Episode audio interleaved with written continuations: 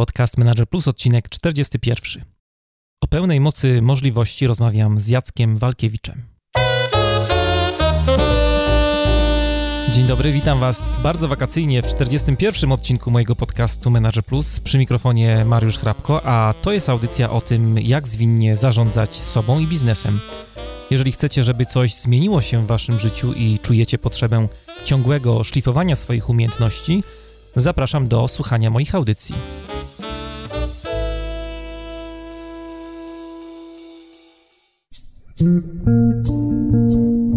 Jacka Walkiewicza chyba nie trzeba już nikomu dzisiaj przedstawiać, chociaż ciągle zdarzają się osoby, które po raz pierwszy trafiają w sieci na jego słynny wykład Pełna moc możliwości.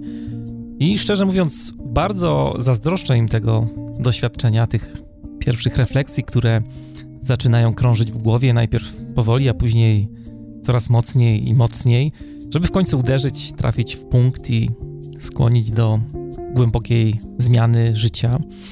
A w dzisiejszym odcinku będziemy rozmawiali o życiu właśnie, o tym jak go doświadczać, o tym jak go smakować. Jak mówi Jacek Walkiewicz, poznawanie smaku radości, smaku żalu, smutku, tęsknoty, ciekawości, wszystko ma swój smak i swoją wibrację. Dlatego warto ich doświadczać, chociaż nie wszyscy tego chcą. Ale prawda jest taka, że w sferze komfortu niewiele może się wydarzyć. Prawdziwa rzeczywistość znajduje się gdzieś głębiej, dalej. Następny krąg, do którego trzeba wejść, to są marzenia. Gorąco zapraszam Was do wysłuchania tego odcinka i czerpania pełnej mocy inspiracji z naszej rozmowy. A notatki do dzisiejszej audycji znajdziecie na stronie mariuszchrapko.com kośnik 041. Zapraszam też, jeśli tego jeszcze nie zrobiliście, do odwiedzenia i polubienia mojego fanpage'a facebook.com kośnik Mariusz Hrabko. A jeżeli podoba Wam się ten podcast, jeżeli podobał Wam się ten odcinek, to mam do Was wielką prośbę, jak zwykle zresztą, we wpisie do audycji zamieściłem link do podcastu Manager Plus w iTunes, gdzie możecie zostawić swoją sympatyczną ocenę w formie gwiazdek, najlepiej kilku lub krótkiej recenzji. Wszystkich recenzentów wyczytuję zawsze w audycjach, jeżeli takie recenzje się pojawiają. Bardzo mi na tym zależy, bo dzięki Waszym głosom, dzięki Waszej pomocy mój program będzie jeszcze bardziej zauważalny w wyszukiwarce iTunes, a dzięki temu będę mógł docierać do szerszego grona odbiorców. Z góry wielkie dzięki za pomoc. Dodam tylko jeszcze, że przed audycją sprawdzałem i stuknęło 71 tysięcy pobrań podcastu Manager Plus. Ogromniaste dzięki za to, że mnie słuchacie, a teraz już poradnikowo.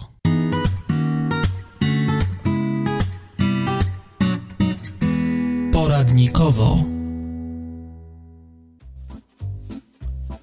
Dzisiaj w poradnikowie chciałem Was zachęcić do tego, żebyście wyrobili w sobie taki prosty nawyk dzielenia zadań na mniejsze części. Wiem, że brzmi to trywialnie, ale ma w sobie dużą moc. Zobaczycie. Jestem przekonany, że każdy z Was miał kiedyś do czynienia z takimi zadaniami, które były tak duże, że niejako automatycznie odkładaliście w czasie ich realizację. Najczęściej bierze się to stąd, że wielu z nas, kiedy planuje swoje codzienne prace, nie odróżnia projektu od zadania. Bardzo często te dwa pojęcia traktujemy tak samo, jednakowo. A tak nie jest. Dla mnie zrozumienie tej różnicy było kluczem do zwiększenia mojej osobistej produktywności, bo projekt to każdy możliwy rezultat, który chcemy osiągnąć, a którego realizacja wymaga od nas więcej niż jednego zadania. Projekt składa się po prostu z zadań. Projektu nie da się zrobić naraz, to jest bardzo ważne. Tak jak nie da się na przykład przełknąć dużego kawałka mięsa, żeby to zrobić, musicie go najpierw podzielić, najpierw pokroić nożem na talerzu, na desce. Podobnie nie da się na przykład posprzątać strychu za jednym zamachem. Takie zadanie nie ma po prostu sensu, ale jeżeli sprzątanie strychu potraktujecie już jako projekt, to zaczyna to zupełnie inaczej wyglądać. Odruchowo koncentrujecie się na tym, co jest faktycznie do zrobienia, na tym, co doprowadzi wasz projekt do końca. Zaczynacie myśleć o zadaniach. Najpierw posprzątam stare puszki po farbie, na przykład, potem wyrzucę stare kartony i pudełka po różnych domowych sprzętach. Na każdym strychu jest ich cała masa. Zadzwonię też do komisu meblowego, żeby przyjechali po szafki, które stoją tutaj od zeszłego remontu i tak dalej, i tak dalej. Projekty nie są rabialne naraz. Zawsze realizujemy tylko pojedyncze zadania, które prowadzą nas do określonego rezultatu. Projekt to właśnie taki rezultat, który ma nas ukierunkować na konkretne działania. Pomyślcie sobie przez chwilę o zadaniach, których realizację odkładaliście w czasie. Czy to były faktycznie zadania, czy może projekty, których sobie nie uświadamialiście?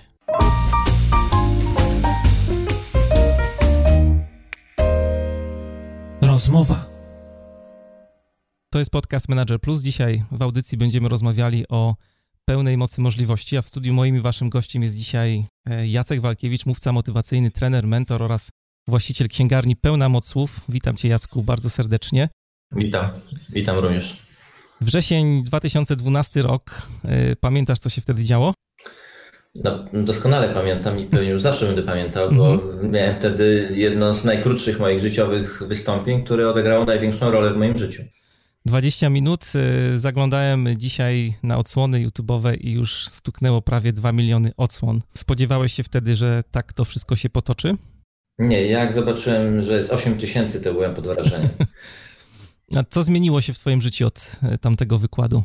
No wiesz, zmieniło się y, na wielu płaszczyznach. Mhm. Na płaszczyźnie zawodowej to przede wszystkim y, nie muszę tłumaczyć, na czym polegają moje wykłady, bo przez wiele lat opowiadałem, mm, co to jest wykład inspirujący, motywacyjny i co znaczy, że jestem mówcą, a nie trenerem takim y, sensu stricte, który prowadzi warsztaty i zadaje pytania, bo na wykładzie nie ma miejsca specjalnie na to. Mhm.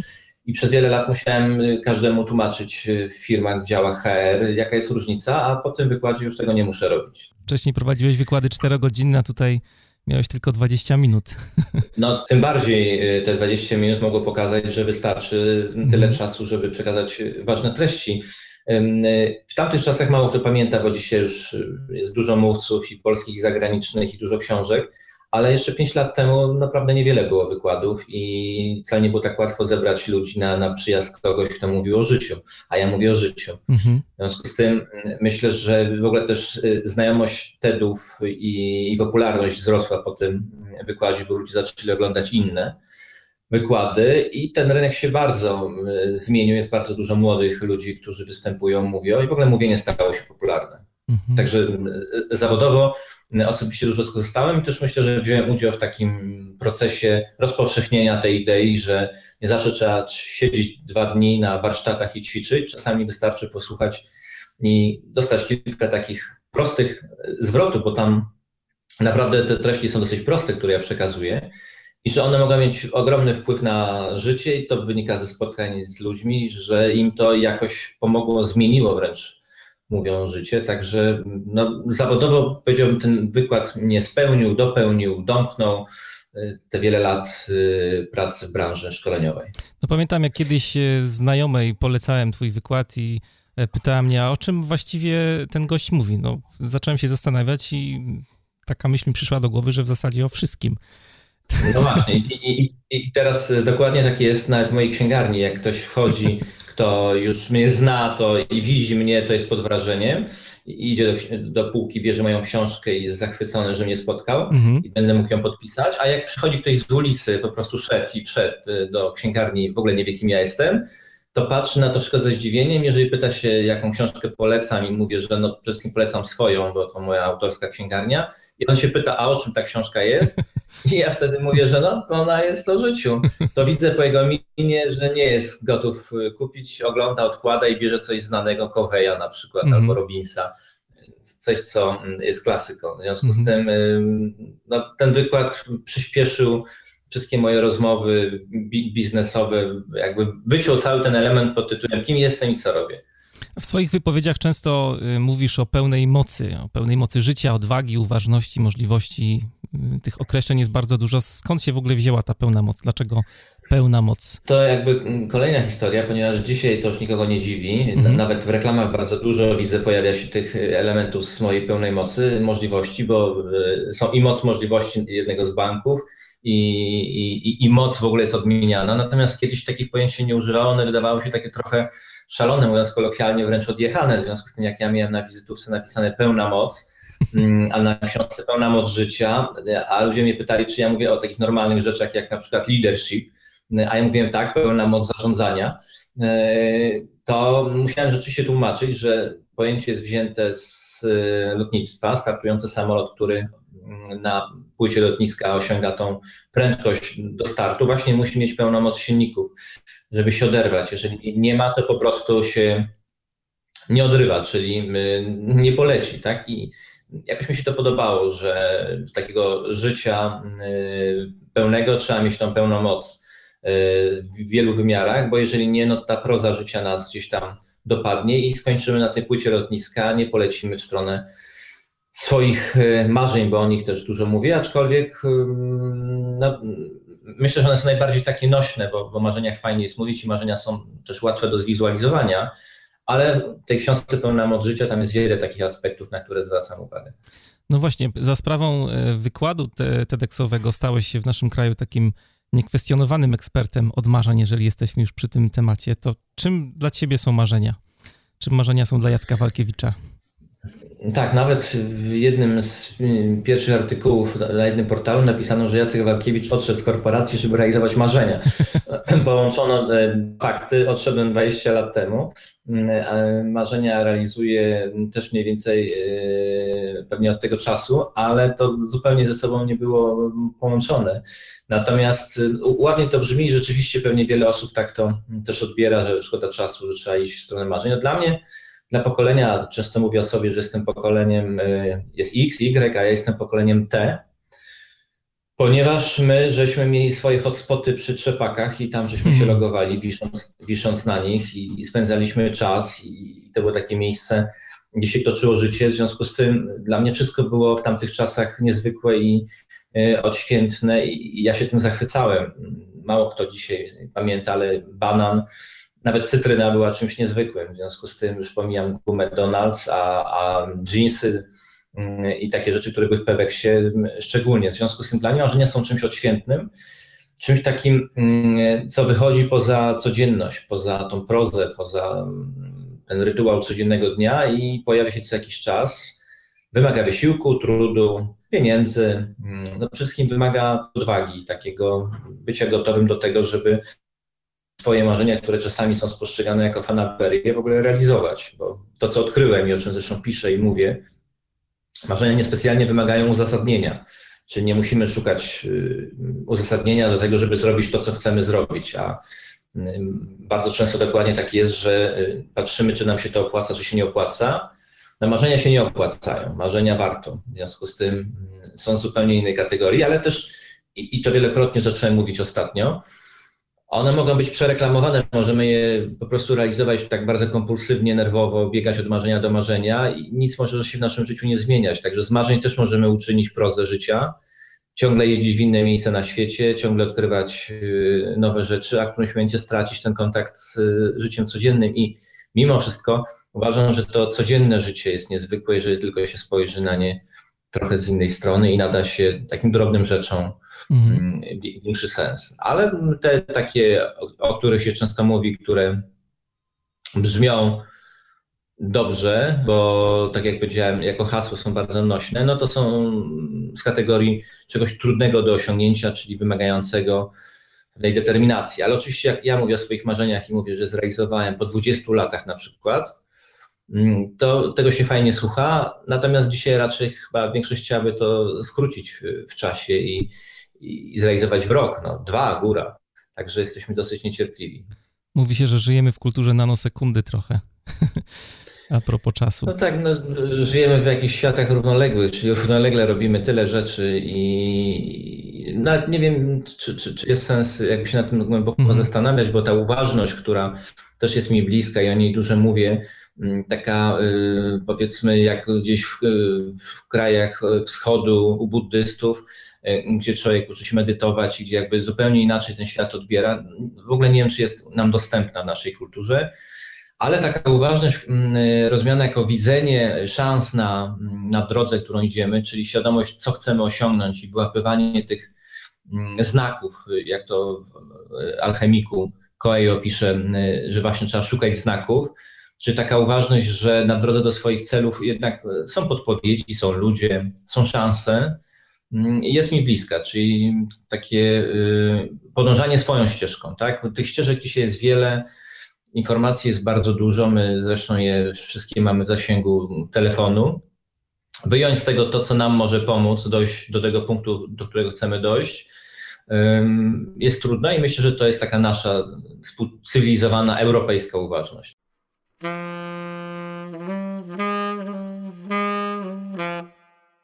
A po co w ogóle marzyć? Na TEDxie opowiadałeś, że szczytem marzeń dla ciebie był kamper. E, jesteś kojarzony w ogóle z tym kamperem, jak mówi się Jacek Walkiewicz, to, to takie słowo klucz, które się gdzieś tam w tyle pojawia.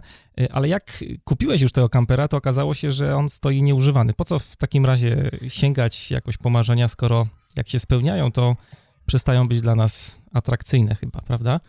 Bo to, to jest jakby też istotne, skąd my je mamy, tak? Kiedy one się do nas mhm. przykleiły, bo one się przyklejają, czyli po prostu któregoś dnia mm, nagle coś zobaczymy, ktoś nam o czymś opowie i, i wydaje nam się, że bardzo tego chcemy. Mm, moje marzenia były marzeniami z okresu, kiedy nic nie było w Polsce tak naprawdę, także one były z kategorii czegoś kosmicznego, czy nawet, nawet wtedy nie były marzeniami, powiedziałbym, tylko taką pewną mgiełką, która gdzieś tam mnie otaczała. One mogły się stać marzeniami już po 1989 roku, czyli zaczynały być bardziej realne, chociaż były niedostępne finansowo. I kamper wynikał, y, myślę, w ogóle z tego, że ja dużo podróżowałem po kempingach. I w tamtych czasach, kiedy mieliśmy malutkie namioty, mm, inne narodowości mieli no, piękne przyczepy hmm. i, i piękne kampery. A ja jestem wychowany na takich filmach drogi, mm, czyli Znikający Punkt, Konwój, taki, taka klasyka amerykańskiego kina, mm -hmm. gdzie się jedzie i się przemieszcza. I jakoś zawsze sobie miałem, może w ogóle mężczyźni są tacy nomadyczni, a ja to czułem bardziej. Ja chciał się przemieszczać i od lat podróżowaliśmy z przyczepą, natomiast kamper był takim mm, przedmiotem, który dawał jeszcze większe szanse, bo praktycznie jedzie się, staje, jedzie się dalej. E, I on spełnił oczekiwania w pewnym zakresie, natomiast rzeczywiście 11 miesięcy do niczego nie był potrzebny, hmm. bo się nie podróżuje. W związku z tym był absolutnie fanaberią, bo na jeden miesiąc w roku e, kupić samochód, to trzeba w sobie pokonać te wszystkie polskie takie neurotyczne postawy typu właśnie a po co, a to się nie opłaca, a będzie rdzewiał, a jeszcze ktoś e, go ukradnie i tak dalej, i tak dalej. Pięć lat żeśmy nim podróżowali i wróciliśmy do przyczepy. W związku z tym jakby odkryliśmy, y, jaki jest urok, porównaliśmy. Może tak na tym to polega, że musimy tego dotknąć i żeby mm, to było możliwe, to jednak to musi być nasze doświadczenie. Bo jeżeli to nie jest nasze doświadczenie, tylko przeczytane, no to my tylko wiemy. Ja bardzo często mówię, że jest różnica między wiedzieć a rozumieć. Rozumienie płynie z doświadczenia, a wiedza płynie z internetu. W związku z tym bardzo długo wiedziałem, pokupnie zrozumiałem i, i być może o to chodzi, że weryfikujemy y, swoje wyobrażenia, natomiast pewnie różne są kategorie marzeń, no takie mniej pragmatyczne, bardziej pragmatyczne, mniej materialne, bardziej.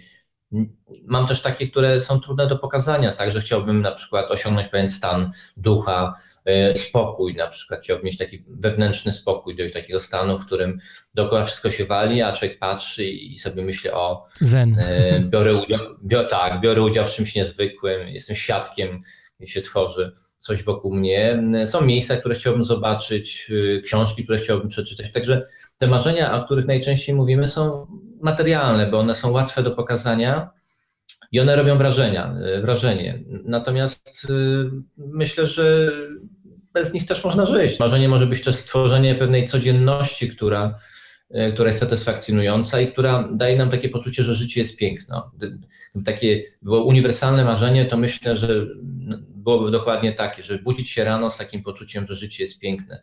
Nauczyć się tak żyć, żeby umieć mm, doceniać tą prozę, która przez to, że ją doceniamy, staje się czymś odświętym.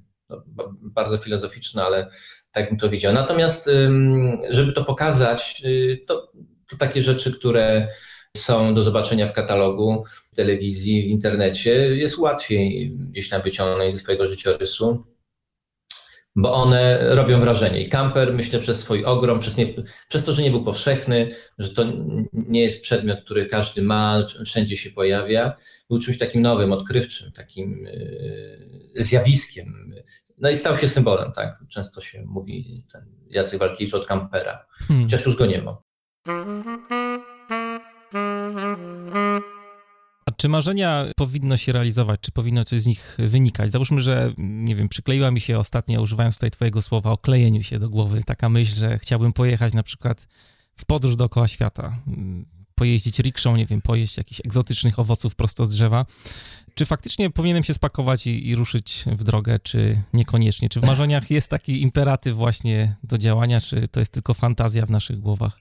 No, Disney mówi, że trzeba być marzycielem i trzeba być krytykiem i realistą, tak, że, trzeba połączyć te trzy rzeczy, trzy spojrzenia. Yy, na pewno są tacy ludzie, którzy, zresztą też znam takie osoby, które rzucają wszystko i wyjeżdżają.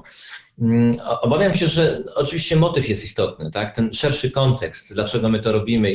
Jeżeli to jest ucieczka od świata, w którym żyjemy, bo sobie w nim nie radzimy, ucieczka od siebie, bo można uciec na koniec świata od siebie po prostu i mm, od tego, co jest dookoła nas, od decyzji, od odpowiedzialności. I to nic nie zmieni, bo, bo człowiek od siebie nie ucieknie, zabierze siebie tam, gdzie, gdzie będzie. W związku z tym to bardzo indywidualna sprawa dla, dla każdego do przeanalizowania, czy to płynie z serca, rzeczywiście to jest coś, co tam sobie tak siedzi i, i, i czeka na ten moment, kiedy się spełni, z jakiejś tęsknoty, którą każdy z nas może mieć, y, właśnie do tego, żeby tak y, trochę wyjść y, poza ten świat, który znamy, od, odpocząć od niego, poznać inny, porównać. A czy, czy to jest po prostu na, płynie z ego na przykład, bo to dobrze brzmi, dzisiaj jest moda na takie różne zdjęcia, obejść świat, dopłynąć, jeszcze tego zbierać punkty, przełożyć je na działalność charytatywną. Bardzo dużo jest takich akcji, y, o których jak słyszę, nie do końca mogę wyczuć, czy, czy to płynie z serca, czy to właśnie płynie zupełnie czegoś bardzo takiego prozaicznego, egoistycznego, żeby zaistnieć, żeby kreować swój wizerunek, ale nikt nikomu nie pomoże, każdy musi sam jakby odpowiedzieć na to pytanie. Y, I czym mamy jakieś oczekiwania, tak? Bo jest taki wiek życiu człowieka, w którym według mnie pewne marzenia są y, czymś oczywistym. I dla mnie właśnie wiek y, taki między 20 a 30 to jest idealny czas na, na spełnianie takich potrzeb, pójść, zobaczyć świat, tak? Y, mhm. przemieścić się, znaleźć odpowiedź na pytanie, kim jestem, porównać to, co już wiem, z tym, co jest gdzie indziej.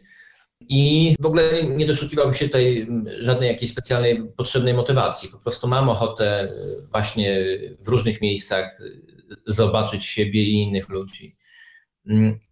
Ale może być tak, y, że, że z wiekiem po prostu uciekamy. Od, znam przypadek takiej osoby, która na rok wyjechała, zostawiła wszystko y, i potem przez następne 10 lat miała kłopoty z komornikiem i z urzędami, bo oczywiście przestała, w jednym dniu zostawiła, wyjechała, przestała płacić ZUSy, mhm. zobowiązania i, i, tak dalej. I no, ten świat nie uciekł od niej. Tak? Po powrocie zastała go, tylko bardzo zdemolowanego i naprawdę wiele lat to się ciągnęło za nią. Także y, myślę, że to tak jak, jak powiedziałem, jak coś odświętnego. Kiedyś w moim, moim czasie, kiedy ja dojrzewałem, święta były czymś niezwykłym. Właśnie przez to, że były odświętne, że jedzenie było inne, i atmosfera była inna, i rytuały były inne, i ja miał takie mam podejście do marzeń, że jest to taka wisienka na torcie życia, że, że, że to jest coś, co y, wymaga pewnej takiej atencji, takich właśnie rytuałów, takiego y, cieszenia się, takiej umiejętności mm, świętowania właśnie z tego powodu, że, że człowiek do czegoś doszedł, a, a nie się potem dalej tym martwi i przejmuje, bo mm, wszystkie te marzenia zrealizowane mogą być też źródłem frustracji zmartwienia, lęków i, i, i jakby to w ogóle zaprzeczy istocie, tak? Nie, nie będą czymś odświętym, tylko wręcz przeciwnie, będą czymś, co będzie nas ściągało do takich codziennych zmartwień. Ale y, ja myślę, że to jest bardzo indywidualna sprawa. To też jest kwestia, w jakiej kulturze wyrastamy i jakich mamy rodziców. Czy, czy oni w ogóle też mieli marzenia i realizowali? Bo o ile pamiętam, y, no, nie wychowałem się w takim środowisku, gdzie się mówiło, warto mieć marzenia, jakieś pragnienia, e, bo one, taką wizję, tak, bo marzenia są częścią jak, jakiejś wizji życia, co ja bym chciał? Za rok, dwa, trzy, pięć, jak ja widzę to swoje życie z perspektywy dłuższej? I wszyscy ci, którzy realizują niezwykłe rzeczy, potem my korzystamy z ich produktów, na przykład telefonów komórkowych, no to byli wizjonerzy, my o takich ludziach czytamy, to nas fascynuje. Natomiast myślę, że na takim poziomie Kowalskiego też można być wizjonerem swojego życia i, i widzieć przed oczami ten domek na przykład na, na jakiejś skarpie y, nad jeziorem. Któregoś dnia stanąć w takim miejscu, zobaczyć, powiedzieć, to jest to miejsce, zawsze o nim myślałem. Kupuję, buduję domek a potem jakby cieszę się tym. Natomiast pewnie najciekawsza i najprzyjemniejsza i najbardziej fascynująca jest droga do marzeń. Potem y, bardzo często jest tak, że dochodzimy do nich w momencie, w którym y, już jesteśmy innymi ludźmi. Czyli dzisiaj sobie o czymś marzę, za 10 lat mam możliwość realizacji, ale za 10 lat mogę być już w innym miejscu jako człowiek, mieć inne potrzeby i może się okazać, że, że najfajniejsze było właśnie to 10 lat układania sobie w głowie, jak ja to zrealizuję, a już sama realizacja nie była tak fascynująca jak droga. I tutaj byśmy doszli do tej mądrości, że ważniejsza od celu jest droga.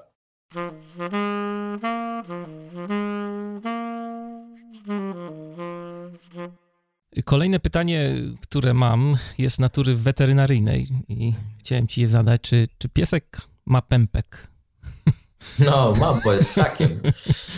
Wiesz, gdybym to wiedział, będąc na weterynarii, a nie mogłem wiedzieć, bo nie wychowałem się z psami, to być może bym nawet skończył weterynarię, bo być może nie miałbym aż tak silnych bodźców do tego, żeby ją opuścić.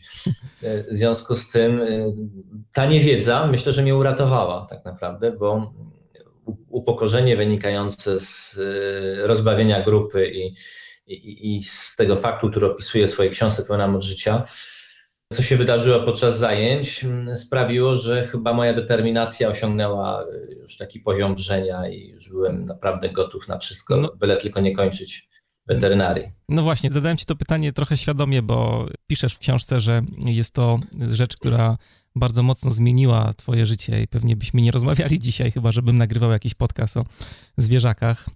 Mógłbyś coś więcej opowiedzieć, jak to było? Ty byłeś na którym roku wtedy weterynarii? Przede wszystkim trzeba mm, tutaj powiedzieć, dlaczego ja się znalazłem na weterynarii. Znalazłem się mm, z powodu niechęci do fizyki, Aha. bo y, gdybym się nauczył fizyki, to zdałbym na medycynę. Moim marzeniem zawsze była medycyna. Ja miałem być y, chirurgiem, mhm. tak y, mówiłem od praktycznie dziecka. Potem w klasie biologiczno-chemicznej no to było oczywiste, że jestem w niej dlatego, że będę zdawał na medycynę, ale fizyki się nie nauczyłem na weterynarię wystarczyły dwa przedmioty, biologia i chemia.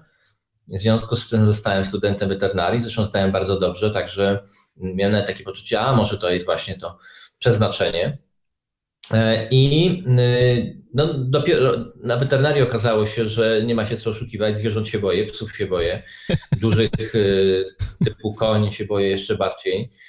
Nie mam, jak to się mówi, do tego drygu y, ani serca, zwierzęta zresztą wyczuwają że się boję, w związku z tym y, w ogóle to się nie składa w jakąś sympatyczną całość, ten nasz kontakt. I któregoś dnia podczas zajęć w auli, gdzie jest y, nam sto, sto paru studentów, nie wiem dlaczego, to, to jest dla mnie fascynujące, dlaczego ja to w ogóle jakby wyciągnąłem na światło dzienne, że mam takie pytanie przy takiej grupie. Dlaczego pępek w ogóle? Ludzi. Dlaczego pies? Tak, zupełnie nie jestem w stanie z tego przypomnieć. Może to po prostu właśnie takie było przeznaczenie i coś mnie prowadziło, jak to się mówi, wewnętrzna mądrość, ale, ale zadałem pytanie, czy pies ma pępek ku rozbawieniu większości, ponieważ y, większość tych ludzi mieszkała albo na wsi, albo miała rodziców weterynarzy mm. w związku z tym, albo mieli zwierzęta. Natomiast ja nie miałem niczego z tych trzech rzeczy i jak prowadzący, który bardzo był szokowany, jak można na drugim roku studiów po już y, zaliczeniu anatomii, fizjologii, a coś takiego pytać, poprosił, żebym psa takiego y, wydziałowego, który się tam znajdował, odnalazł, przeprowadził i wspólnie obejrzymy, zobaczymy. Powiedziałem, że no, tak po prostu pytam z ciekawości, ale to, to proszę nie traktować tego poważnie. No, mogę zrezygnować z pytania, natomiast już nie było możliwości się wycofania. Wszyscy czekali na ten moment, aż przyprowadzę psa i znalazłem tego psa. On był mm, wprawdzie e, taki oswojony z taką dużą grupą ludzi, ale jak żeśmy weszli, ja byłem przerażony.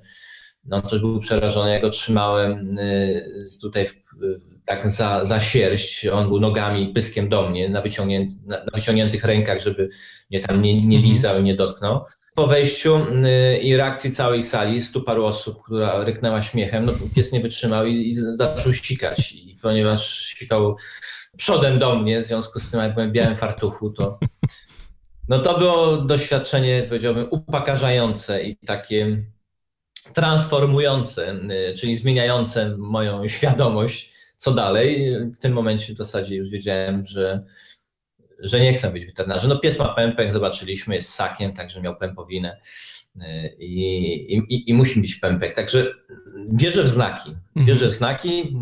Poza tym, że cała historia wtedy była dramatyczna, dzisiaj jest śmieszna i, i może rzeczywiście siedzę teraz, rozmawiam z tobą, bo, bo nie wiedziałem, że pies ma pępek. Także jak się spojrzy z perspektywy całego życia, takie drobne puzzle zdarzeń tworzą obraz. Mhm.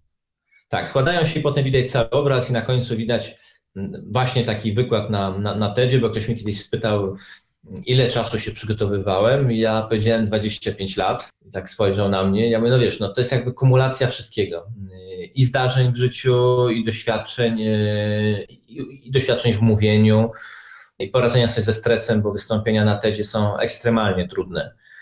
Z powodu nagrywania, z powodu faktu, że człowiek ma świadomość, że to, co mówi, zostanie na wieczność, bo to zostanie umieszczone w sieci praktycznie dopóki będzie istniał prąd, y, pewnie można będzie to zawsze gdzieś obejrzeć, tak? Y, także mm, no, wszystkie te rzeczy na końcu dają taki obraz i nie widać tego y, całego, mm, całej drogi, którą dochodzimy. I tak jest też z marzeniami, tak? Widzimy ludzi, którzy zrealizowali pewne swoje pomysły, ale jednak nie widzimy drogi, kosztów, ile za to zapłacili, ile ich to kosztowało czasu, zdrowia, też takich kosztów ubocznych na przykład Y, jak patrzymy, nie wiem, na alpinistów, na, na ludzi, którzy robią niezwykłe rzeczy, które się daje jako przykłady niezłomności, no to nie, nie widzimy tam tej całej sytuacji rodzinnej, y, tych takich codziennych zmartwień i dylematów. Y, I może dlatego tak łatwo jest mówić o, o marzeniach, ponieważ one dopóki nie zostaną postawione na naszej drodze do realizacji, to one są czymś no, takim pięknym, tak jak z katalogu, tak? Jak, jak, jak kiedyś patrzyłem na katalogi niemieckich firm, to byłem zachwycony, ile to można rzeczy wspaniałych kupić. Dzisiaj, jak wiemy już, jaką cenę trzeba zapłacić za to, żeby te wszystkie rzeczy mieć, to już mamy zupełnie inne spojrzenie. Ale może właśnie o to w życiu chodzi, żeby zweryfikować to wszystko samemu. Marzenia, które chcemy realizować, wiążą się zawsze z jakąś zmianą. E, zmiany w ogóle też często, ty mówisz, są czymś normalnym czy nieuniknionym w życiu. Od czego powinniśmy zacząć naszą zmianę? Jak w ogóle wystartować? Jak ruszyć z miejsca? Jest to, dla mnie najważniejszą rzeczą jest e, takie zdefiniowanie poziomu startowego, tak? Co, co mam, e, jaki jestem, dlaczego chcę coś zmienić i, i czy zmieniam dlatego, że już mam dosyć, czy dlatego, że chcę, żeby było inaczej. Mhm lubię to powiedzenie bez korzeni nie ma skrzydeł, czyli takie poznanie siebie, takie zaczepienie się w jak, jakimś konkretnym miejscu i czasie, czyli no, odpowiedź na proste pytanie, no, kim ja jestem, y, co lubię, czego nie lubię, czego mnie nauczono, jakie mam przekonania, czy one są moje, czy, czy, czy ja się z nimi zgadzam, czy nie zgadzam, czyli tak naprawdę no, ważne jest odpowiedzieć na pytanie, kim jestem. Wbrew pozorom, to jest pytanie fundamentalne, bo jak już wiemy, kim jesteśmy, to możemy wiedzieć, kim chcemy być. Tak? Czyli dla mnie ważne było odkrycie, że ja jestem człowiekiem, który się boi. Takie nazwanie tego, tak, ja się boję. Nie, nie robię pewnych rzeczy, bo się boję po prostu, bo, bo przez całe życie słyszałem słowo uważaj, uważaj, uważaj, mm, a nie zaryzykuj. W związku z tym, jak y, dotarło do mnie, że okej, okay, no boję się i tyle, no nie ma w tym nic nadzwyczajnego, większość pewnie się boi, niektórzy nazywają, niektórzy nie te swoje lęki, ale to jest taka świadomość y, tego stanu wyjściowego, czyli będę pewne rzeczy robił bojąc się, czyli trochę na zasadzie, dobra, najpierw zrobię, a potem przestanę się bać, a nie najpierw przestanę się bać, a potem zrobię. Bo zauważyłem, że jeżeli mam dojść do takiego stanu, że ja się przestanę bać, to to może nigdy nie nastąpić. Bo to, o czym często wspominam, właśnie to to, że bałem się i się boję. Tylko, że kiedyś mhm. nie robiłem, a teraz robię. I różnica jest taka, że nazywając te swoje lęki, nauczyłem się nimi y, zarządzać, mieć na nie jakiś wpływ. Y, I musiałem się uporać też z takimi potocznymi różnymi przekonaniami, które wokół nas są i które no, człowiek bierze jakoś tak bezrefleksyjnie. Ja o tym zresztą mówię na tym wykładzie na na TEDzie na przykład. Nigdy się nie zgadzałem z tym powiedzeniem, że pokorne ciele dwie matki świeże. Trzeba tutaj takim być artystą i dyplomatą. Gdzieś odkryłem, że nie, trzeba być takim jasno zdefiniowanym, że największa moc płynie ze spójności. Jak człowiek myśli, mówi, robi to samo, tak? Czyli sam dla siebie, nie, nie oszukuje siebie. Czyli jak się boi, to się boi, jak jest szczęśliwy, to wie, że jest szczęśliwy i też ma świadomość, że za wszystko trzeba jakąś cenę zapłacić, czasu, który trzeba poświęcić, pieniędzy, które trzeba wydać. Czyli kiedy dotarło do mnie, że życie takie uważne i świadome jest najbardziej skuteczne, to zacząłem się przyglądać mm, dokładnie takim swoim nawykom śmiesznym, różnym. No właśnie e, chociażby tym, że mm, Rzeczek jedzie i w Egipcie patrzy na piramidy i one nie robią na nim wrażenia. Tak? Jakby taka refleksyjność gdzieś się we mnie pojawiła i zacząłem ją pielęgnować. No, żeby nie żyć trochę tak automatycznie jak robot, tak wstać, jechać do mhm. pracy, wracać potem i, i tak odhaczać te kolejne dni. W związku z tym mm, trzeba by zobaczyć, co nas uwiera, tak? co, co chcemy zmienić. Czasami jest tak, że zmieniamy pewne rzeczy i to też jest dla mnie nowość, coś odkrywczego, że zmieniamy pewne rzeczy nie dlatego, że one nie działają albo są złe, tylko dlatego, że chcemy, żeby były inne. Czyli jeździmy przez 10 lat w to samo miejsce na urlop, a któregoś dnia po prostu zmieniamy zdanie i jedziemy w inne miejsce. Nie dlatego, że tam było źle, tylko dlatego, że chcemy zobaczyć coś innego. Bardzo trudno wychodzić z takich nawyków. Ale dla mnie takim momentem mm, też zwrotnym była zmiana środowiska, czyli jakby wymiana znajomych. To brzmi okrutnie, ale pojawienie się w moim życiu trochę innych ludzi. Bo tych, których znamy czasami jeszcze od podstawówki, jesteśmy w stanie przewidzieć ich y, zachowania. W ogóle jakby obracamy się wokół samych tematów, mówimy te same dowcipy. Trochę trudno jest nam wyjść z tego, bo, bo jesteśmy mocno powiązani też tą przeszłością, historią, z takim wspominaniem, co żeśmy razem przeżyli. I moment, w którym w jakiś sposób wyszedłem poza to środowisko, poznałem innych ludzi, zupełnie innych ludzi, to, to dosyć proste. Na przykład, y, jeżeli chcemy zacząć nurkować, mamy pomysł, a może by tak nurkować, i poznamy środowisko, pójdziemy na kurs nurkowania, poznamy ludzi nurkujących, y, pojedziemy z nimi gdzieś, to odkrywamy zupełnie nowy świat. Ludzie o czym innym mówią, mają inne doświadczenia, no, no wszystko mają inne, bo jakby są nowym środowiskiem dla nas, tak? a przede wszystkim są środowiskiem takim tematycznym, też wspierającym się w tym i, i możemy mieć takich środowisk kilka, bo możemy przecież robić również y, inne rzeczy, pływać na desce, podróżować y, pieszo, chodzić na maratony. No, praktycznie to wymaga tylko takiej decyzji, bo jak już zacznie się człowiek y, orientować, dzisiaj to jest dosyć proste, wchodzi się do internetu, wpisuje się jakieś hasło i nagle pojawia się, y, grupy pojawiają się, które się tym zajmują. Praktycznie można takie środowisko zbudować jeden wieczór, jakby wejść w nie. Kiedyś było to trudniejsze, ale dzisiaj praktycznie według mnie to jest kwestia jednego wieczoru. I wtedy ci ludzie dają nam coś nowego, tak? Są inspirujący przez to, że, że mogą nas zaskoczyć czymś, y, o czym żeśmy w ogóle nie wiedzieli. I, I, tak jest, że jak się człowiek zacznie interesować jakimś, dla mnie takim e, środowiskiem był świat szamański. Poznanie ludzi, którzy interesują się taką zupełnie inną sferą życia, czyli sferą ducha, bycie u Indian w Kanadzie, po, po, poznanie takich prawdziwych szamanów, to dla mnie było zmierzenie się ze światem, o którym w ogóle nie miałem pojęcia, że on istnieje, nawet, że, że ludzie się takimi rzeczami zajmują. E, I, e, i, I te nowe osoby, które gdzieś tam pojawiły się na mojej drodze, one dawały mi siłę takimi prostymi tekstami, o to ciekawe, to zrób. Czyli jak miałem jakiś pomysł, że pojadę nawet, nawet normalne miejsce typu do Nowej Zelandii, to, to stare środowisko raczej mówiło, ale po co? I, I, że to kawał drogi. A to nowe mówiło, o to, to bardzo fajny pomysł i na przykład mówili, my byliśmy, albo znajomi byli. Nawet miałem mhm. taką sytuację, że znajomi mówią, a my byliśmy. Y, ja mówię, tak, byliście? Tak. Rok mieszkaliśmy w Nowej Zelandii. Ja mówię, rok mieszkaliście? Przecież nie mówiliście o tym. A oni mówią, no nie mówiliśmy, bo nikt nie pytał.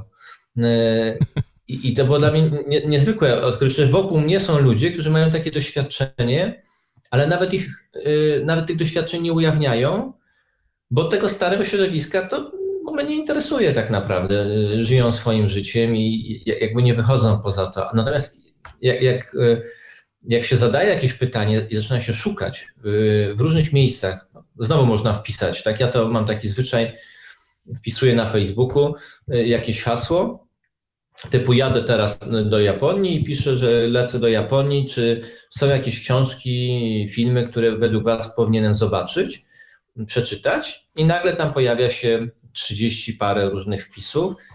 No i z tego otwiera się przede mną zupełnie nowa wiedza, o której nie miałbym pewnie y, pojęcia. W związku z tym, gdybym wpisał, czy znacie jakieś fajne miejsce na świecie, które uważacie, że warto, żebym zobaczył w ramach inspirowania się, no to myślę, że ludzie mnie zaleli ilością y, informacji, ale będą to obcy ludzie, tak? Czyli lubię takie powiedzenie, że nowe płynie od ludzi, których jeszcze nie znamy.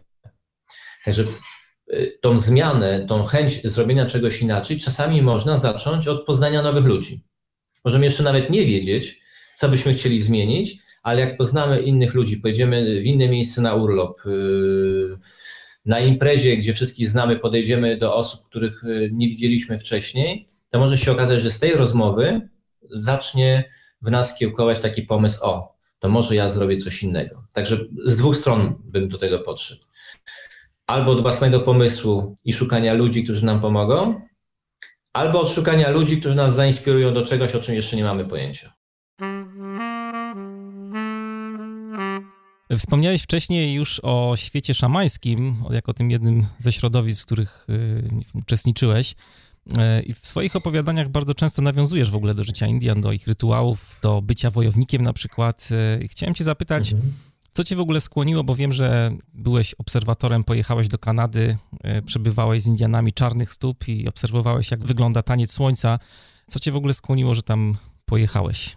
No właśnie z poznania ludzi. Aha. E, znaczy, takie zainteresowania e, miałem zawsze i w ogóle jak na psychologię szedłem, to e, trochę byłem rozczarowany, bo jeszcze w szkole średniej bardzo interesowała mnie parapsychologia. Myślałem, że na psychologii się uczy o zjawiskach paranormalnych, o, o, o, o tym, o czym czytałem w książce. Okazało się, że nie ale gdzieś, mm, gdzieś taka ciekawość tego niedotykalnego świata, takiego ezoterycznego, takiego y, świata ducha właśnie, y, a nie tylko umysłu i rozumu, była we mnie zawsze. W związku z tym nie wiem, jak to mm, się stało, ale miałem taką potrzebę, żeby się zbliżyć do, do, do takich ludzi, którzy zajmują się tematami e, które większości ludzi nie interesują, tak? bo, bo nie są potrzebne do codziennego życia. I na jakich zajęciach dla studentów, miałem w jednej z uczelni zajęcia, po prostu na, na, tych zajęciach do tej grupy, która była na sali, powiedziałem, nawet nie wiem dlaczego, ale powiedziałem, że interesują, interesują mnie takie tematy szamańskie. I, I to jest jakiś obszar, który chętnie bym zgłębił. I tam siedziała jedna mm, studentka, która napisała coś na kartce, podeszła do mnie i dała mi telefon i powiedziała, że to jest telefon do, do takiego człowieka. I to był Edi Pyrek, mm, dzięki któremu pojechałem do Kanady, który jako zresztą chyba jeden z nielicznych albo w ogóle nie jedyny w Polsce e, człowiek cały ten rytuał tańca słońca przeszedł u tych czarnych stóp. Przeszedł nie e, jeden cykl, bo jeden cykl trwa 4 dni, tylko całość, czyli 4 lata po 4 dni czy 16 dni spędził z nimi, wisząc na tych linkach przypięty do drzewa. I on mnie do tego świata wprowadził, czy jak, a to też była dosyć ciekawa historia, ponieważ ja oczywiście nie, nie wziąłem tego telefonu, nie zadzwoniłem do niego, bo czułem, że to jest jakieś szaleństwo, żeby teraz zadzwonić do obcego człowieka i, i w zasadzie o co go spytać. Bo nawet nie do końca wiedziałem, co mnie interesuje w tym mm, temacie szamanizmu, ale on wracał do mnie. W różnych momentach różni ludzie mówili mm, jego nazwisko i mówili, że powinienem go poznać. I kiedy wrócił do mnie czwarty raz, y, czyli po raz czwarty usłyszałem, że powinienem go poznać, to pomyślałem sobie, że no, byłoby to nieodpowiedzialne, gdybym tego nie zrobił, bo musi być w tym jakaś mądrość, jakiś sens i, wtedy go spotkałem i powiedziałem, że nie wiem dlaczego, ale mamy się poznać. No i dzięki niemu dostałem zaproszenie, jakby ten temat mi się rozwinął, bo znając innych jego znajomych, jakby ten krąg informacji, które od niego wypływały, mm, no, pociągnął mnie w tą stronę. Natomiast y, jadąc tam i wracając, miałem takie poczucie, że wszystko, czego się gdzieś tam uczę w tych innych światach, w innych kulturach, y, będzie miało sens wtedy, kiedy pomoże mi żyć w moim świecie. Czyli mam taką mocno ugruntowaną sobie myśl Ulisa Jagera, że droga rozwoju duchowego, która nie prowadzi do codzienności, jest drogą na manowce. Czyli, że to, czego się uczymy, jeżeli nam nie pomaga żyć w naszym świecie, tym y, właśnie codziennym, a mój świat codzienny to jest Warszawa, ulice, samochody i szkoła, dzieci, no, to nie jest świat szamański, to nie jest świat medytacji wielogodzinnych, to, to jeżeli będę umiał z tego doświadczenia, które gdzieś się pojawiło, zabrać coś do swojego świata, to to będzie bardzo cenne. I zabrałem i od Indian przywiozłem kilka inspiracji, o których piszę w książce Pełna Moc Życia. E, I jakby temat się zamknął, tak? Nie, nie miałem potrzeby kontynuowania. Nawet tam jeden z, y, tych, z tej starszyzny indiańskiej, pamiętam, że powiedział, że on widzi, że ja za rok przyjadę i będę uczestniczył w tym tańcu słońca jako już wojownik, jako, jako tancerz. E, I pomyślałem sobie, że no nie, to, to nie jest mój świat, natomiast to mogłem przyjrzeć się swojemu y, światu, w którym żyję, przez pryzmat tamtego. Mogłem wiele rzeczy zobaczyć, właśnie trochę z perspektywy i z dystansu i ku mojemu zaskoczeniu y, mieć refleksję, że my to wszystko mamy. Te wszystkie fascynujące obrzędy, po które jedziemy do Azji albo właśnie do Indian, do Ameryki, my w naszej kulturze też mamy, tylko chyba jakoś nie możemy ich docenić, zrozumieć, jakby nie widzimy ich wartości. Ty tam byłeś tylko obserwatorem, tak? życiu. Z tego, co... Ja byłem takim obserwatorem, y, supportem, który tam no, bierze udział w różnych rzeczach i, i, i tańczy, i buduje to miejsce, gdzie omrzeć się odbywa, bo tam się parę dni wcześniej przyjeżdża i jakby buduje całą tą, tą taką przestrzeń, y, te miejsca, w których potem tancerze tańczą, a inni pomagają, ale też pracowałem w kuchni, robiłem różne rzeczy. Mogłem, y, mogłem jakby czuć tego ducha i, i tą atmosferę. Nie mogłem się zbliżyć do tego miejsca, gdzie są tancerze, czyli do tego miejsca wokół świętego drzewa, do którego są przyczepieni. Także byłem w saunie, sweat lodge'u, w saunie klasycznej indiańskiej, czyli w szałasie potów, który jest ekstremalnie trudny. Zresztą to chyba jedno z najtrudniejszych moich życiowych doświadczeń. Także jakby mogłem poczuć, y, no, wejść nawet w trans przy rytmach bębnów i, i poczuć ducha tego obrzędu. Natomiast nie, nie byłem tancerzem, ale tych tancerzy tam było kilkunastu, tak, także wszyscy pozostali, którzy byli pełnili taką rolę właśnie takiego supportu, wspomagania o, o obserwatora, czynnego obserwatora, tak bym to nazwał.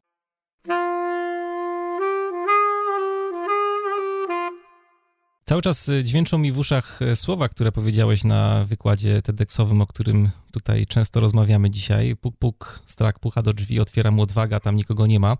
Y, sporo osób boi się ruszyć z miejsca, boi się swoich marzeń, pomysłów na to, żeby zmienić na przykład swoje życie, pomysłów, które im się gdzieś tam przyklejają do głowy. Tak naprawdę boi się zmiany. Czy masz jakieś, nie wiem, dobre lekarstwo w apteczce swojej, w apteczce Jacka Welkiewicza na pokonanie tego lęku? Wiesz co, no, ja, ja, nie mam, bo ja go mam. E, czyli wiesz, mówi się, że jak masz opryszczkę, to już masz wirusa opryszczki, to masz wirusa do końca życia. Tylko czasami ją masz, czasami nie. Tak samo myślę, że z wirusem strachu. Jak się człowiek wychował w takim e, stanie mm, ciągłego napięcia, żeby uważać, e, tak, bo rodzice nam mówią generalnie, żeby uważać, no to gdzieś ten wirus strachu w nas jest, natomiast można z nim żyć ja, ja ci powiem, to jest tak, że samemu ciężko jest podnieść się za uszy do góry, tak? Człowiek nie ma punktu oparcia i wszystko, co y, osiągnąłem, osiągnąłem dzięki innym ludziom i dzięki rozmowom, spotkaniom, dzięki tak naprawdę uczestniczeniu w różnych szkoleniach, warsztatach. To, to jest trochę tak jak z wizytą psychologa. Czasami ludzie mówią, no ale po co ja będę chodził do psychologa? No, ja wszystko wiem, będę tylko gadał o tym i, i, i co z tego? No właśnie, to z tego, że że to jest jakiś proces, który się w nas y, dokonuje dzięki kontaktowi chociażby z psychologiem, y, dzięki uczestnictwu w różnych warsztatach, że pewne rzeczy wychodzą z nas, my je możemy obejrzeć, zobaczyć i nazwać i łatwiej jest nam pokonać. Także ja nie jestem jakimś takim y, zwolennikiem mm, samotnej drogi na szczyt. Ja jestem zwolennikiem jednak korzystania z wsparcia innych ludzi. I, I, nie jestem w stanie odpowiedzieć takim jednym zdaniem na, na Twoje pytanie, bo z różnych stron dostałem wsparcie, y, bo i jeździłem na takie szkolenia, bo i spotkałem, o czym zresztą wspomniałem, Davida Nina i właśnie Ediego Peryka i różne osoby i różne książki czytałem. Dzisiaj również uważam, że jak pójdę na szkolenie Briana Tracy, którego znam od 89 roku, czyli 27 lat znam jego naukę i, i on powie to samo, co mówi od lat o tych swoich celach i o realizacji. Ja to usłyszę po raz kolejny to mimo wszystko gdzieś to we mnie mm, pobudza moją wyobraźnię i jakby mnie mobilizuje do jakiegoś działania. Tak, bo motywację e, według mnie odtwarza się w rytmie dziennym, że człowiek budzi się rano i, i na nowo buduje sobie tą siłę do, e, do robienia kolejnych kroków w swoim życiu i następnego dnia się budzi i, i znowu mobilizuje się. Że to nie jest tak, wiesz, że usłyszymy jedno zdanie, mhm. I na tym jednym zdaniu będziemy bazowali przez najbliższe pół roku i codziennie będzie nam dawało to siły. Nawet te moje, skąd ja mam taką dużą ilość otwarć tych wykładów i oglądalności? No bo niektóre osoby widziały ten, ten wykład, nie wiem, 30 razy. Same zresztą o tym mówią, że co jakiś czas potrzebują. Oczywiście nie jest dobrze się uzależnić od takich rzeczy, bo to trochę mm, jest niebezpieczne, że człowiek musi mieć ciągle zewnętrzną stymulację powinien mieć też y, taką umiejętność w sobie, żeby mobilizować się do działania, ale rozumiem, że co jakiś czas, y, bo sam też tak mam, wiesz, że czytam książkę, w której no nie ma niczego odkrywczego, jest wszystko to, co sam mówię, ale mimo wszystko dodaje mi to mm, jakiejś takiej energii do działania. W związku z tym ja myślę, że pierwszą rzeczą jest taki przegląd środowiska, w którym się człowiek znajduje, że w jaki sposób trzeba mm, to smutne i przykre, ale w jaki sposób trzeba odłączyć tych, którzy są takimi siewcami napięcia i strachu i lęku, a trochę zbliżyć się do tych, którzy może się i boją, ale robią.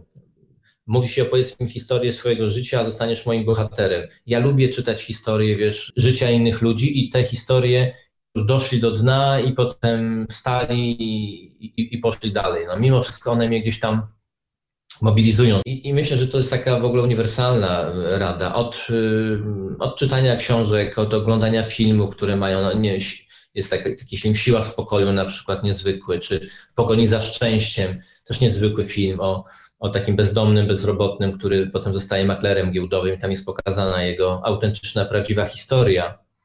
Y, T takie historie, wiesz, one czasami pokazują jakieś proste rozwiązanie, ale takie w praktyce, albo Albo na przykład, zobacz, na moim wykładzie jest takie zdanie, jak się przewrócę, to się podniosę, a jak się nie podniosę, to sobie poleżę. Genialne to jest. Życiu bym nie, życiu bym nie przypuszczał, mówiąc je, że ono ma jakąś taką, wiesz, wartość motywacyjną i taką inspirującą. No po prostu bardziej w kategoriach, no, no tak, no, no to jest oczywiste, jak się przewrócę, to się podniosę, a jak nie, no to sobie poleżę. Dosyć zabawne przy okazji. Ile ja miałem maili, w których ludzie pisali, że oni mi dziękują za to zdanie, ponieważ ono właśnie zmieniło ich życie. Wiesz to, wstrzelić się komuś z tekstem jest strasznie trudno. Mówisz pewne rzeczy, a ludzie wyciągają z tego to, co na nich działa. A co działa, to zależy od wielu czynników, chociażby od tego, jaki mają nastrój. No, tak naprawdę od wszystkiego zależy. Także jak bierzesz parę takich źródeł inspiracji, właśnie książkowych, filmowych, seminaria, to nagle według mnie następuje pewna taka synergia. Y, to się wszystko łączy w całość i nawet nie wiesz kiedy, ale czujesz, że tak, ja idę przed siebie i będę się przewracał i podnosił, i, no i trudno, i boję się, ale, ale będę to robił. I to nie jest takie instrumentalne, wiesz, że człowiek wyciągnął z praju coś z torby, popsikał się i nagle jest odważny, bo według mnie tak nie jest. Że jak potem patrzymy na, na ludzi, którzy już mają pewne osiągnięcia i mają y, co pokazać i opowiadają o tym, to y, już wszystkie te trudne momenty, te historie, które naprawdę były dramatyczne, one inaczej są odbierane, je się fajnie słucha, bo one są takim potwierdzeniem właśnie, o, tak, tak miał, ciężko, a potem, a potem wyszedł z tego, ale i tak przeżyć trzeba to samemu. W związku z tym myślę, że zresztą no, tak było z kamperem, tak było z wieloma innymi rzeczami, ja o tym wspominam, że że gdyby nie jakieś tam zdanie żony, żona powiedziała jedno zdanie, które dosyć y, jest proste, ale jakże było istotne. Powiedziała, kup tego kampera, bo nie będziesz wiedział, jak to jest mieć kampera. Hmm. No, no, no, dokładnie tak, no nie, nie, będę wiedział, w związku z tym zrób to, po prostu zrób to. Ale mogę powiedzieć inne zdanie. Mogę powiedzieć, y, nie wydawaj tyle pieniędzy, bo to szkoda na, na, na samochód, który będzie stał pod domem 11 miesięcy. I to drugie zdanie też prawdziwe skądinąd, ono by mnie cofnęło w decyzjach. A tamto pierwsze mnie przesunęło do przodu, czyli przekroczyłem tą granicę takiego, takiej niemocy decyzyjnej, bo z tym strachem to jest tak, że my go widzimy y, tak naprawdę poprzez swoje decyzje, że my nie robimy, że stoimy w miejscu, że nie wykonamy telefonu, nie chcemy pójść dalej, bo boimy się, że sobie nie damy rady. Natomiast jeżeli ktoś nas lekko popchnie, i to nawet takie wielkie postaci jak Richard Branson, który jest miliarderem, w swoich książkach piszą, że jego rodzice całe życie mówili mu let's do it. No, po prostu zrób, nie gadaj. Bo być może gdyby mu nie mówili, to być może nie byłby tam, gdzie jest i, i w ogóle byśmy go nie znali od tej strony. Tak, także wiesz, wszystkie rzeczy się składają, ale ja głęboko wierzę, że dobrze jest wejść w takie środowisko ludzi, którzy nas otoczą dobrą energią i właśnie za jakiś czas nam powiedzą, no to zrób po prostu, a potem zadzwonią jeszcze za tydzień, spytają się, zrobiłeś czy nie. Hmm. Gdzieś nas z tego rozliczą. No tak, no, trochę tak jesteśmy pewnie też przyzwyczajeni do rodziców, którzy nas tam gdzieś od, sprawdzali i, i przypominali, ale okej, okay, no, na, na, na pewno byłoby cudownie, abyśmy mieli w sobie taką moc wstawania rano i podejmowania wyzwań, ale nie mam złudzeń, że, że to jest takie proste, ponieważ raczej też żyjemy w świecie, zobacz, gdzie na co dzień nie ma jakichś wielkich wyzwań. No, szkoła chyba nie jest takim wyzwaniem i, i zanim człowiek dojdzie do tej granicy, nie wiem, 21 lat i skończy edukację, czy tam 25, no to raczej niewiele ma takich historii, gdzie musiał no, wykazać się jakimś heroizmem, wiesz, i jakąś niezwykłą odwagą. To wszystko jest poukładane, mhm. Y, taka szkoła, taka, taka, przedmioty, nauczyciele, może jeden mniej przyjemny, drugi bardziej, ale to nie są jakieś wielkie wyzwania. I potem nagle w dorosłym życiu mamy wejść na Kilimandżaro, to myślę, że musimy się na nowo przygotowywać, ale to pewnie najlepiej spotkać ludzi, którzy weszli na Kilimandżaro. I nam powiedzą. Porozmawiać, porozmawiać z nimi dokładnie, fizycznie, posłuchać, zobaczyć zdjęcia, a potem spytać, jak się do tego przygotować.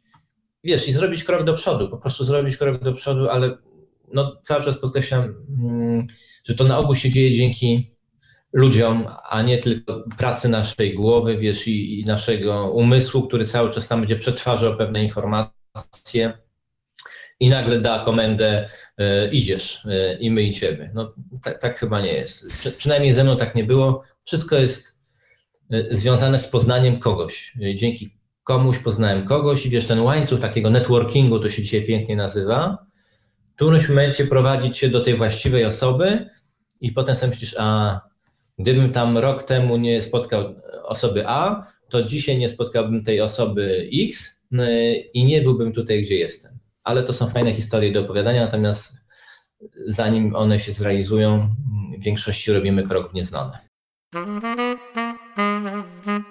A co zrobić, jak nam nie wyjdzie? Bo nie każda zmiana musi się zakończyć sukcesem. Jak sobie radzić z porażkami? Ja tu mam e, dosyć mocno ugruntowane przekonanie, e, które opiera się na przestrzeganiu tego, aby e, nie używać pewnych słów. W ogóle nie używam pojęcia porażka. To jest dla mnie słowo negatywne, zakazane i w moim języku w ogóle nie ma czegoś takiego, ale nie ma oczywiście świadomie, czyli wykaz, tak jak można by w komputerze wykasować, tak samo w głowie przez wielokrotne powtarzanie sobie i pilnowanie i taką, wiesz, samodyscyplinę wyeliminowałem słowo. Dla, dla mnie zawsze słowo jest y, zamieniane na słowo lekcje. Także my się uczymy i uczymy się całe życie i że konsekwencją tej nauki jest doświadczenie czegoś. I to, to pojęcie doświadczam też jest u mnie wielokrotnie powtarzane. Y, no doświadczam y, na przykład straty pieniędzy, albo doświadczam bólu, albo doświadczam jakiejś straty w ogóle czegoś, albo dyskomfortu, albo jakiegoś lęku. Jakby na, na, nazywam to, czego doświadczam, wiesz, nawet jak, nie wiem, w korku stoję i gdzieś tam zaczynam się denerwować, to lubię do, sobie, do siebie powiedzieć, że doświadczam korka, że, że to jest pewien rodzaj życiowego doświadczenia i że znowu z innych doświadczeń wiem, że jutro to nie będzie miało znaczenia, że to wszystko, jeżeli nie stoimy, nie stoimy przed plutonem egzekucyjnym i nie grozi nam utrata życia, to praktycznie wszystko jest y, do zmiany, wszystko jest do jakiegoś tam opanowania, do, do poradzenia sobie, no, z wyjątkiem może jakichś tam dramatycznych, tragicznych momentów, mm, które ludzie przeżywają, ale to naprawdę jest rzadkość. W większości martwimy się, można powiedzieć, że w większości potykamy się o niewielkie takie, wiesz, y, kopce kreta, a nie wielkie góry. Na wielkie góry się wspinamy, a przewracamy się o takie drobne problemy i ja się nauczyłem, tak jak powiedziałem, nazywać y, to, czego się boję i jakby podsumowałeś to jednym słowem doświadczam i że mm, to doświadczenie jest sumą mojej prawdy życiowej i, i że ono jest cenne samo w sobie. Tak? Mhm. Czyli ma, mam ostatnio parę takich zdarzeń, że coś mi się tam uszkodziło, że, mm, czy ktoś mi uszkodził. Mm, skuter, wiatr, była wichura dwa tygodnie temu, przewrócił mi się skuter i cały bok się pogiął i porysował. No, kiedyś to byłby dla mnie dramat. Po prostu leciał od razu do warsztatu, żeby to malować, klepać.